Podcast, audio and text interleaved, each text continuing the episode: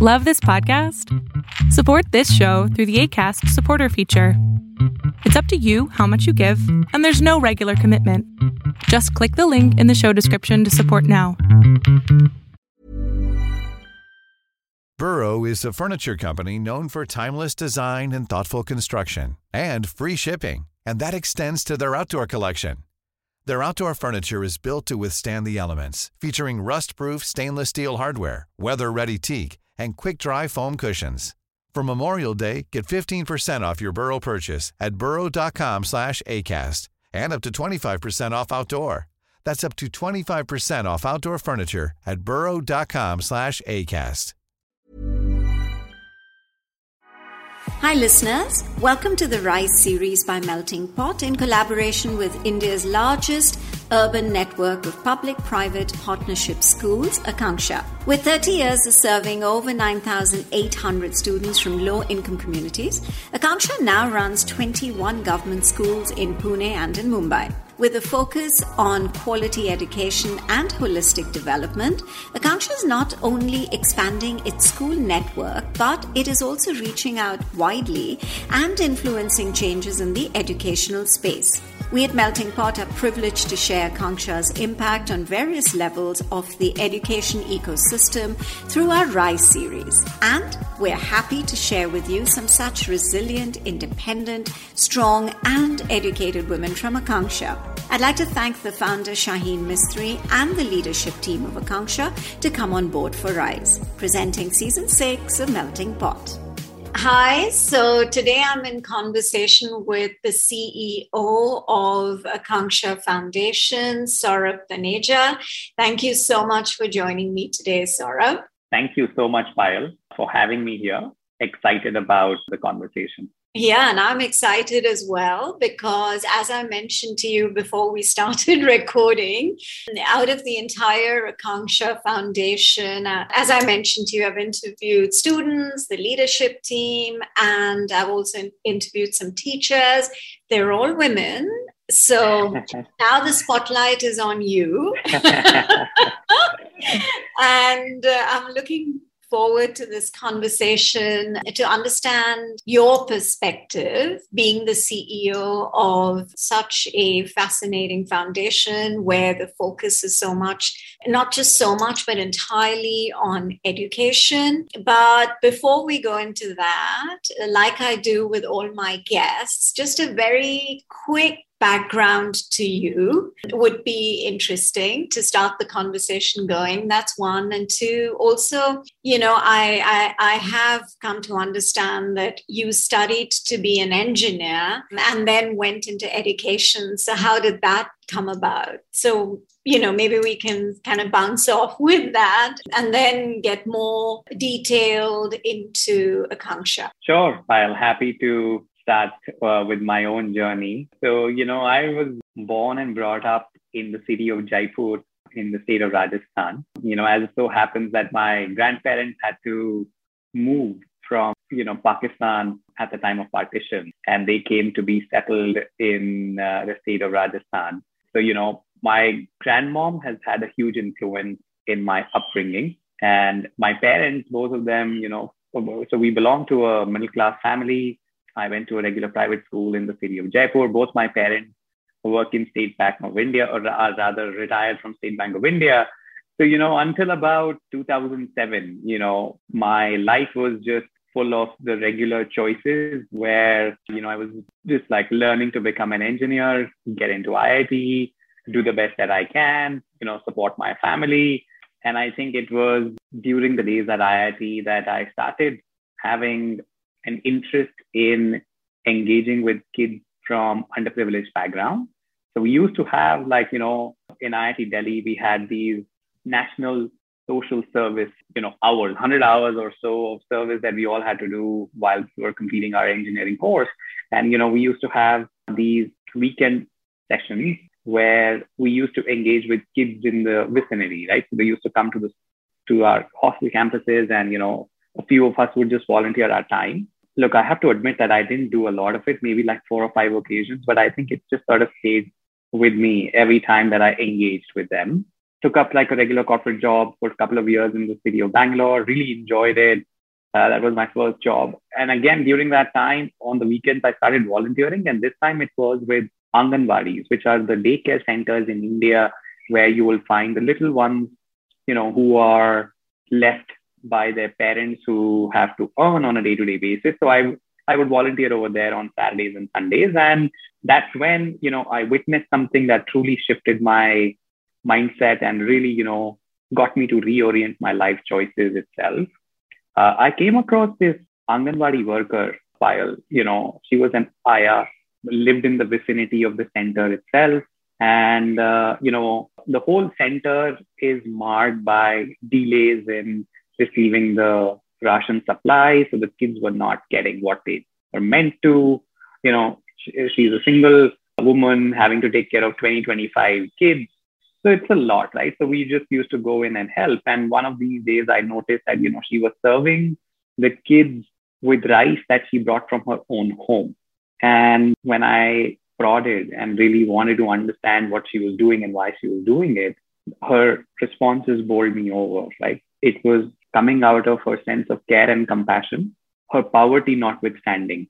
And I think that left, you know, like a very deep impression on my young, idealistic mind. Yeah. I was still yeah. 23, 24 years old, and I really started reorienting my own life choices at what was I doing, why was I doing it. And that brought me to, uh, you know, the other side of career, which is, you know, I quit corporate career and I looked towards the education sector and you know, started my journey as Teach for India fellow back in 2009. And since then, of course, I've stayed committed to the cause of education. I realized that, you know what, this is what my purpose is. I would rather spend my life figuring out this complex challenge, you know, in India where millions of kids are going to school but are not learning. Yeah. And uh, there is just no straightforward answer to that sorry that's a long-winded response to your no question. no but absolutely you know worth it because it, it sort of gives a very very interesting kind of uh, shift and and understandable shift from the corporate world into education. And no so it's it's very very interesting. So what was your experience like with teach for india? It was life changing Payal. And I know it might sound a bit dramatic. Very quickly, what exactly? So, were you like a fellow for Teach for India? Okay, okay, right. Yeah. yeah. So, so, as uh, you know, in my journey as Teach for India fellow, I taught for two years in a government school classroom in the suburbs of Mumbai. In fact, it was in Bandra West, which is, you know, a real stark contrast between uh, well-to-dos and and you know yeah, uh, the well, families living in poverty. Yeah. yeah. So so you know I taught a bunch of 55 fourth and fifth graders during that two-year period, and it was nothing short of life-changing. Primarily because I came to face to face with learning about the real challenges of educational inequity. What broke my heart so Payal was the fact that you know there were these brilliant kids, you know, coming from extenuating circumstances, very eligible, smarter than I was, working harder than I did in my growing up years. And yet their pathways were so far and few in between that it just broke my heart. And, you know, that's when the seed of thinking about my own school, wanting to set up a school of my own to allow for kids you know, who would eventually either drop out at the end of grade seven or didn't have many options to go out beyond grade seven from a government school. Uh, that's when it took shape.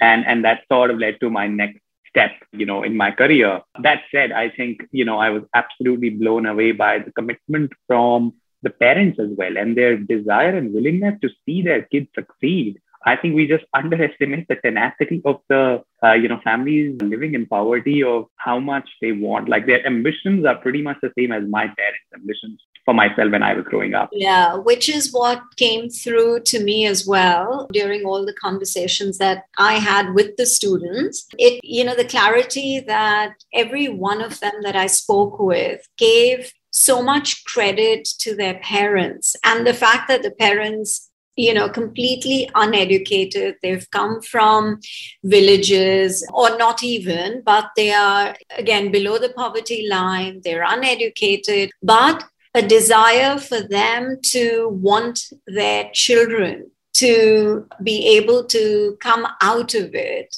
and make something out of their lives. And again, girls, you know, which again was the focus for me and a revelation that all these parents and, and the girls were had the freedom to be, and they were pushed by the parents to become a part of the Akanksha system. And then they've gone out to do so much else beyond, you know, and, and so, yeah, so I, I can completely now understand your point about how you know the parents played such an important role. So sorry yeah go ahead.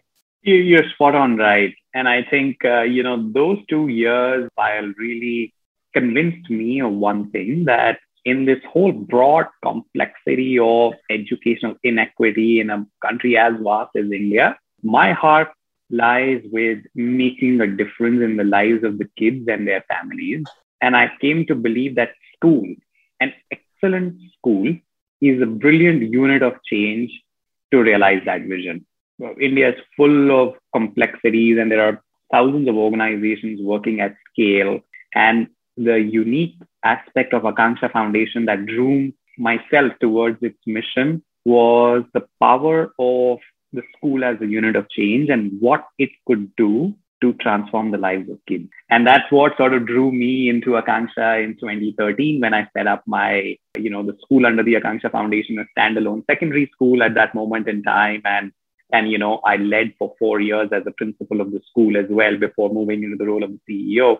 Oh, so where was the school? School was located in Pune. So so it was focused very much and you know the seeds of this whole thing took shape at, when I was a Teach for India fellow uh, between 2009 to 2011 you know, I was fairly driven to see that several of the schools in the cities of Mumbai and Pune, the government schools, ended at grade seven, right? So there was just like very few pathways for kids to complete their grade 10. Like, can you imagine? In, we're talking about cities, I'm not even talking about rural India. Yeah. And and you know, like with that intent is what we started in partnership with the Akanksha Foundation and a couple of our corporate supporters and Pune Municipal Corporation, which is Pune City Government, came together and set up the first such school. And we started with just about 73 kids, you know, and today it caters to about 240 kids, you know, every year. And it's not just a single school like that. There are about 10 more schools that have flourished in the city of Pune. But that was the first model in and of itself. That's amazing. And yeah. also, so in terms of bringing about this change, in terms of creating awareness, in, in terms of getting permissions, how challenging was it for you? So, you know, we've, we've realized one thing while working with the government that, uh, you know, the permissions will never come on time. So you just need to be someone who's just okay to take the risk and run with it and once you have convinced the kids, once you've convinced the parents, then it's hardly the government folks will ever go back, right? Like they will always support you, they will come along, but you know, don't expect them to take the lead and be proactive in making all of these things happen, right? So, you know, I took it upon myself. You know, I left my job, the previous one, and I relocated to Pune. I was working without a salary for a period of three to four months before, you know, my formal salary started coming in. So in the month of February 2013, I said, you know what, I'm just going to do this. I don't know if anyone else is going to be there to support me or not, whether it's the government, you know, let's just take the first step. Let me put just put the stake in the ground that I am here to lead the school and I will found it and I will run with it no matter what. Gradually, things started falling in place over the course of the next five months or so, where we found a donor. You know, in fact, we were supported by the Poonawalla Foundation, and uh, everybody now in the world knows them because oh, they're the yeah. manufacturers of Covishield. Yeah. So, you know, in fact, they were the seed funders for my school for the first couple of years, uh, you know, and then Akanksha Foundation took the school under its own umbrella. And, and then the Pune Municipal Corporation also had to sort of, you know, grant the permissions and everything, right? So, but like right from the process of bringing in every single student, going to their homes, convincing them to come by traveling six kilometers which is not that easy Payal, you know, in the context of, you know, like you were talking about adolescent girls, it wasn't easy to, you know, convince them to send the girls in a public bus, get them the passes, you know. And the school, uh, Payal, this school that I started ran for almost nine hours in a day. And the reason behind that was that the, the kids were coming to us in grade eighth or ninth, and they were so far behind because of their previous schooling experience that you just couldn't run a school for five and a half, six hours. It would just be nothing, right? And if you had to really give them all the experiences, they need to spend more time in school, in the school building. That's what uh, we started with. So, you know, but I think like after the initial hiccups, like it all pretty much settled down by the end of six months, is what I would say.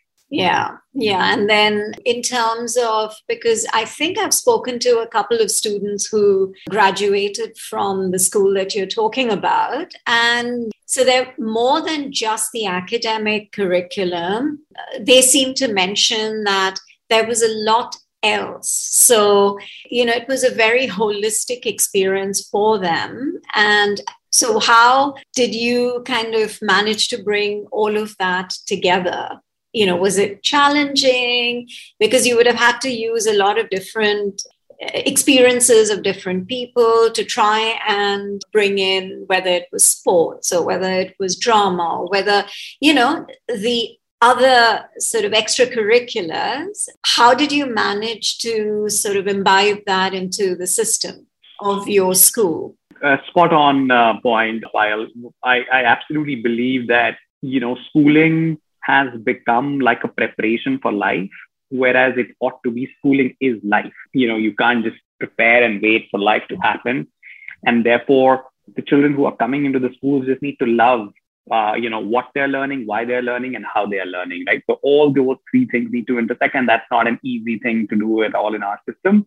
So I think just the flexibility of having like a long school hour and like almost five and a half to six days a week of school allowed me to sort of program the school in a way that we were able to devote 80% of the time to academic learning and 20% of the time to the rest of the activities. And the question was, how do we really look at 20% of these activities that allow for the students to make choices, explore and experience various elements of it?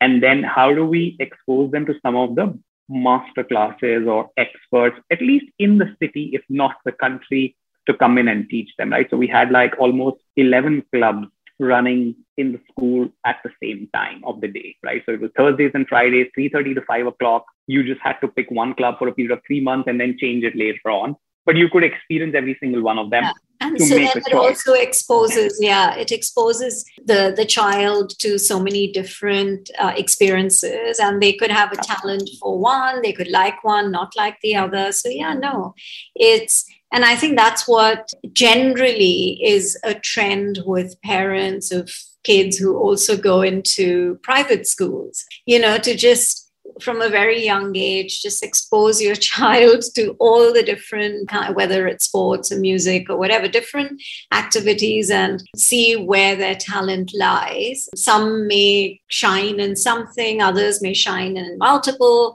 different activities or, you know, so yeah, so no. So you, you kind of tried to bring that in to your school as well yeah which which is very interesting. And i think it also you know to allow these kids to basically grow as individuals is is what probably helped as well through the school. So then coming back to uh, so once you became the ceo of a akanksha foundation then what was your is not was but what is your role as the CEO of the foundation. You're listening to a fusion of stories recounted for the first time ever by some fascinating people from across the globe with me, Payal, on this very unique and special podcast series, Melting Pot. It's um, multiple schools, right? It's not just that one school. I think Akanksha Foundation has what, 21 schools?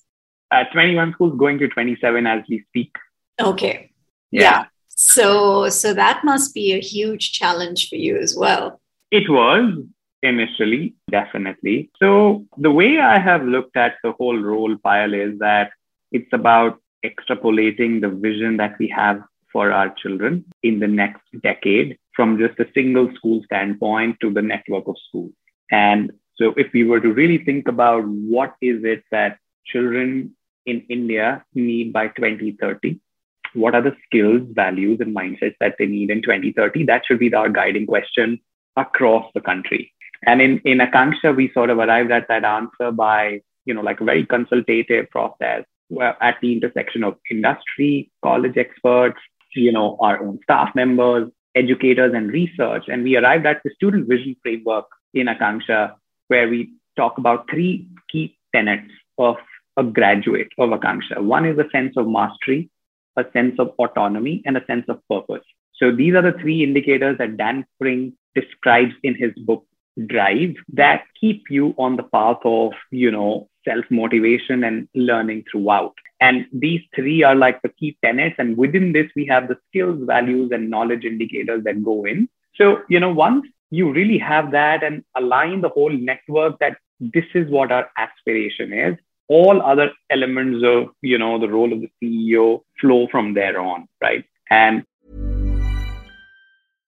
how would you like to look five years younger? In a clinical study, people that had volume added with Juvederm Voluma XC in the cheeks perceived themselves as looking five years younger at six months after treatment. Look younger, feel like you. Add volume for lift and contour in the cheeks with Juvederm Voluma XC. Reverse signs of aging by adding volume to smooth laugh lines with Juvederm Vollure XC. For important safety information and to find a licensed specialist, visit juvederm.com. That's J U V E D E R M.com. Not for people with severe allergic reactions, allergies to lidocaine, or the proteins used in Juvederm. Common side effects include injection site redness, swelling, pain, tenderness, firmness, lumps, bumps, bruising, discoloration, or itching. There's a risk of unintentional injection into a blood vessel, which can cause vision abnormalities, blindness, stroke, temporary scabs, or scarring. Talk to a licensed specialist to find out if it's right for you. Burrow is a furniture company known for timeless design and thoughtful construction, and free shipping, and that extends to their outdoor collection. Their outdoor furniture is built to withstand the elements, featuring rust-proof stainless steel hardware, weather-ready teak, and quick-dry foam cushions. For Memorial Day, get 15% off your Burrow purchase at burrow.com slash ACAST and up to 25% off outdoor. That's up to 25% off outdoor furniture at burrow.com slash ACAST. It's about investing our supporters in the vision and the mission of our network. It's about supporting the capacity building of our teachers, our principals towards that end. When we are hiring for people, we are looking at how do they align with our student vision? Do they believe in this as the aspirational goal, or do they have conflicts with you know, a very traditional definition of success of a student in 21st century. So, you know, like once you have clarity on that, so I think my first and foremost goal was to arrive at that, build a buy-in and an investment across the organization of about 500 people in that vision and then go about you know garnering resources you know figuring out internal processes and systems to be aligned with that and really keep in every single decision of ours the children and their well-being at the center. And i think that i was able to take in from my role as a school leader right? If if i hadn't done that I don't know if I would be on a day to day basis serving the mission of keeping the child at the focus. Yeah, I think it's important to experience it yourself, to to have firsthand, eh, you know, firsthand experience before, and then you're able to, I guess, work uh, because you have a better understanding of it right so then you're so how challenging was it because obviously you know when akanksha started and it started with shaheen just going into these lower commun- lower community housings and you know teaching like 5 10 15 kids to Akanksha growing into what it has today. And you have played a very big part in helping with this change. What were the kind of challenges that you faced during the process of bringing about this change? Were they like tangible? I mean, it could not have been easy. I'm pretty sure about that. Yeah, I think, uh, you know, when I look back in hindsight, it might seem it happened and it was a part of the process and it was a journey that we had to undertake. At that moment in time, I think the first and foremost that I have to mention, Payal, was that I hadn't had any experience of leading like a team of leaders, right? So everyone who now sort of became a part of my team were leading their respective teams as well. And I think convincing, you know, people getting their buy-in through a consultative process was arduous and challenging at the same time when you begin to lead like a people, you know, like a group of folks who've been around in the ecosystem for a long time. They're fairly experienced. They're experts at what they do. So, you know, like you have to be able to carve out that sense of respect for what you will bring in to add as value or contribution while respecting their contributions as well. So I think that's the first and foremost challenge and something that I had to work through my way over a period of good 12 to 18 months, I would say, or rather, I still think that I think it's a constant work in progress. The second one is like really getting people to shift their beliefs and mindsets. I, I believe that, you know, we cannot expect our educators who themselves grew up studying 20th century mindsets to teach the kids 21st century beliefs and mindsets. It's just not possible. How is that possible? Like, you know, when you went through your own schooling experience rote learning, how are you going to teach someone to think critically, right? When you've just not had that exposure and being able to, you know, create spaces and opportunities for people to engage in that dialogue and discussion and be aware of your own biases and prior experiences before you begin to take that leap in doing things differently requires like a psychological safety and, and to build a culture that allows for that sort of psychological safety. And I think that was my second part, you know, beyond the team, across the group of, you know, bunch of educators who, who had their own prior experiences. How do you build that, right? To really get them to examine their own teaching learning practices and how does I think the third was that I had never engaged in fundraising or garnering support on my own before I took on the role. I have to say though, I think, you know, it did not really turn out to be the most challenging part. I was able to, uh, you know, like work alongside Chip, you know, fairly quickly given her own experience. And, you know, like she created like a good enough space for me to sort of find my own feet and, and really learn the skill of being able to, you know, position and pitch what we do in front of the new supporters as well. So, so I think those were the three things that I've found to be the most challenging files. And as you mentioned, it's still work in progress, right? it will always be. Yeah. yeah.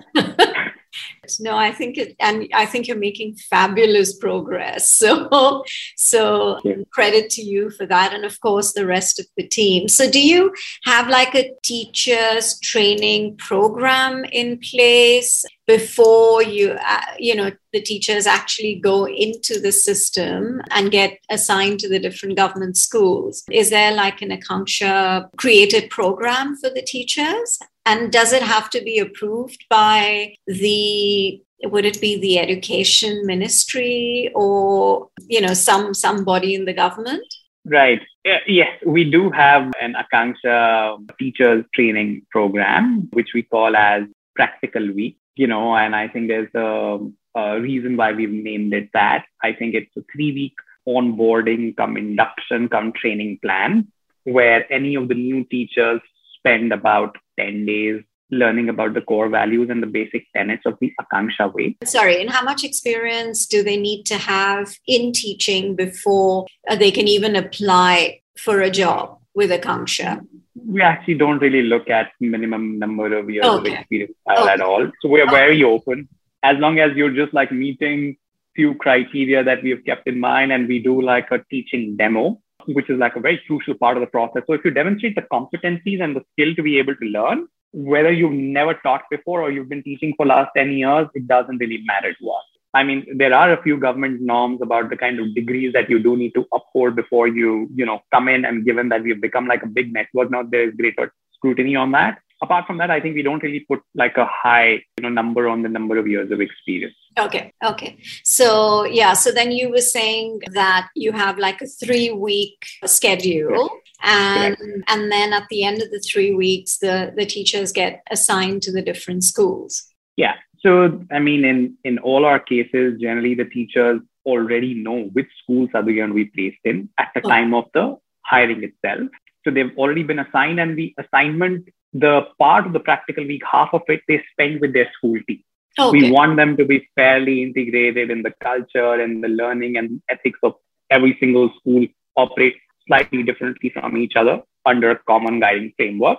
And, uh, you know, it's a very tight knit community at the school level. So we, you know, uh, let them become integrated at that, at that, at their, at their respective school for one and a half weeks before they actually get into the classroom and start teaching. You did mention that you're looking at 27 schools as we speak. So, are you only going to focus in uh, Mumbai and Pune, or are you also looking at smaller towns? Are you looking at going into villages? It, I mean, what's your what's your long term goal for the foundation? Right. So, Payal, in fact, the third city that we have set up operations in six schools very recently is the city of Nagpur in okay. Maharashtra. Okay. So, look, we are an organization that has deep experience in serving the urban poor communities. Mm. So, we do intend to stay focused on urban poor, at least in the medium term, which is the next three years or so. We intend to stay focused within the state of Maharashtra and in and around Mumbai, Pune, Nagpur, maybe Nashik as well, to take our schools outreach from 27 to about 35 schools. Uh, I think all of this totally depends on the government permissions as all coming in. Like post-COVID plans of physical schooling are also like, you know, I'm questioning its relevance and what all we can do. Yeah. So, so we don't intend to physically, geographically expand to rural or or you know like villages in india i think it requires a very different contextual understanding and expertise which our team doesn't have and we need to be humble and respectful of that so our focus is going to be here that said we are in the process of identifying different low touch ways in which we can scale akanksha's practices and learnings in partnership with the government and other organizations. So, you know, like I think given the rich experience that we have over the past one and a half decades, there's a lot that we have learned. And we are now in the process of codifying that and sharing that knowledge, you know, with the government as well as with other organizations to take the programs ahead. Art for Akanksha is a classic example, you know, where Ruchi has been putting the curriculum and the materials together for almost a decade and it's already expanded because of adoption by you know the whole central government teacher training portal it's a technology portal called diksha and all the resources are available over there. There are three organizations that have adopted that entire program. So i think we're looking at some of these scalable initiatives and programs that can get embedded in the government system to scale instead of expanding the whole school model in and of itself. So so yeah that's that's how we are thinking about growing. Our aspiration is to be able to touch a million children in the next five years or so, you know, through various initiatives that are possible to scale going forward. And currently there are 10,000 or? Yes. Or 10, so we, we, we serve somewhere between 15,000 kids. Okay. So 10,000 kids who are learning in our schools and about 5,000 alumni who have graduated from Akanksha schools yeah. Wow. It's it's fascinating. And you know to be at the helm of change and to actually uh, be moving forward with it and thinking beyond you know like you mentioned beyond the the boundaries and allowing this kind of exposure for the kids. And I think Saurabh is just absolutely commendable. And I, I mean, one of the reasons why I, I even thought about doing this series with Akanksha is because, you know, I, I believe in, I've, I've kind of heard, read, understood a lot about Akanksha. And I thought that it would be very interesting to start with Akanksha Foundation because I think education plays such an important role in in change, in in improving people's lives and allowing them to go into mainstream, which I can see a lot of the Akanksha kids have have been able to do, and they've kind of reached amazing heights. They're now studying abroad. I'm aware of the UWC scholarship program. And, you know, so I think it's it's allowing this movement. And that's what excited me. And I thought that if through my medium I'm able to give a voice, I know Akanksha already has that, but this would be a completely different medium. And if i'm able to to sort of share some of these experiences and thought processes and achievements with with my listeners who are global i thought it was worth doing and worth the effort. So so i'm really excited putting this series together. And yeah, yeah it's just been wonderful talking to you Saurabh.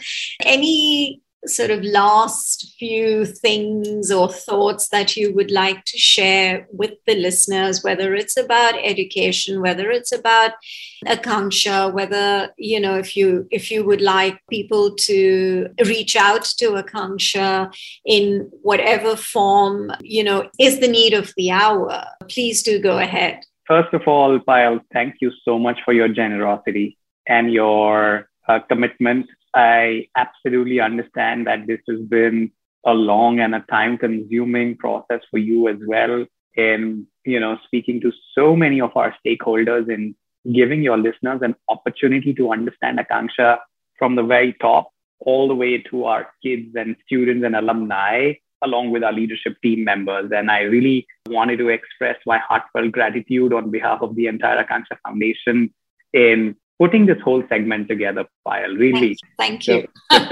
first and foremost, you know, like really thank you for your generosity and your commitment. Second, I just want to leave your listeners with one truthful, harsh reality of India. You know, nine years ago, I realized that I was one of 100 kids in India who managed to get through to my undergraduate education.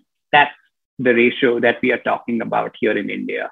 And when I thought about it, when I really learned about it, I just realized how privileged and lucky I was to be born in a family where I could afford an excellent education and go through with that, you know. And very recently, I came across this graph file where I think it was published in one of the, you know, leading uh, economic journals, which said that in India to to overcome intergenerational poverty, it takes seven generations to be able to beat poverty, right? And when you really think about these two statistics, it's disorienting and it's harsh and it makes you poignant and pessimistic.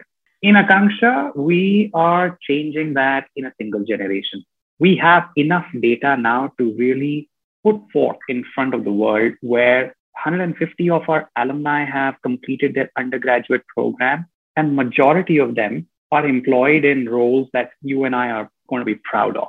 And that's the mission that Akanksha has taken that can we develop such high quality schools that will, in a single generation, uplift not just the child, but their entire family out of poverty. And with that mission, you know, we just plow on uh, day by day and really, you know, wait for the seeds that we sow to yield the fruits, you know, in in 10 years time. And therefore, you know, to, uh, to, to your listeners, my only appeal is that if there is any way for you to engage with Akanksha by volunteering, we love having volunteers from across the globe. You know, if you can just visit our website, you can volunteer. Right now, we're in the process of, you know, distributing tablets for our kids to continue learning from home, as well as getting our communities or their children's parents vaccinated.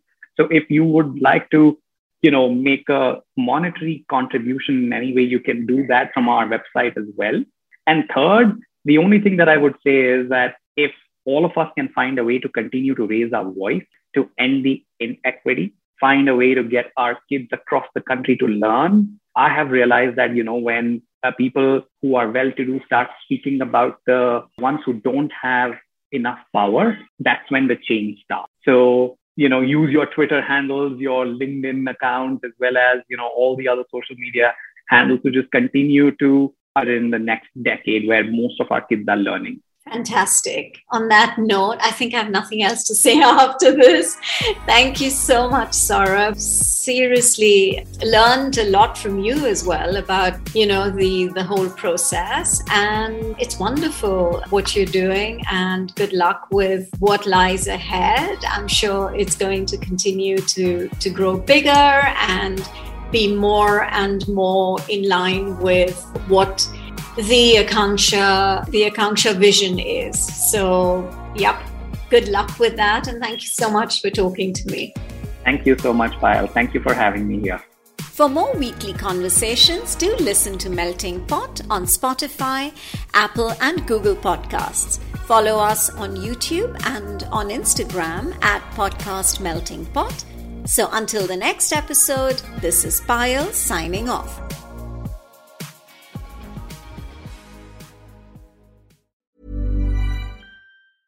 Mom deserves the best, and there's no better place to shop for Mother's Day than Whole Foods Market. They're your destination for unbeatable savings, from premium gifts to show-stopping flowers and irresistible desserts. Start by saving 33% with Prime on all body care and candles. Then get a 15-stem bunch of tulips for just $9.99 each with Prime. Round out Mom's menu with festive rosé, irresistible berry chantilly cake, and more special treats. Come celebrate Mother's Day at Whole Foods Market.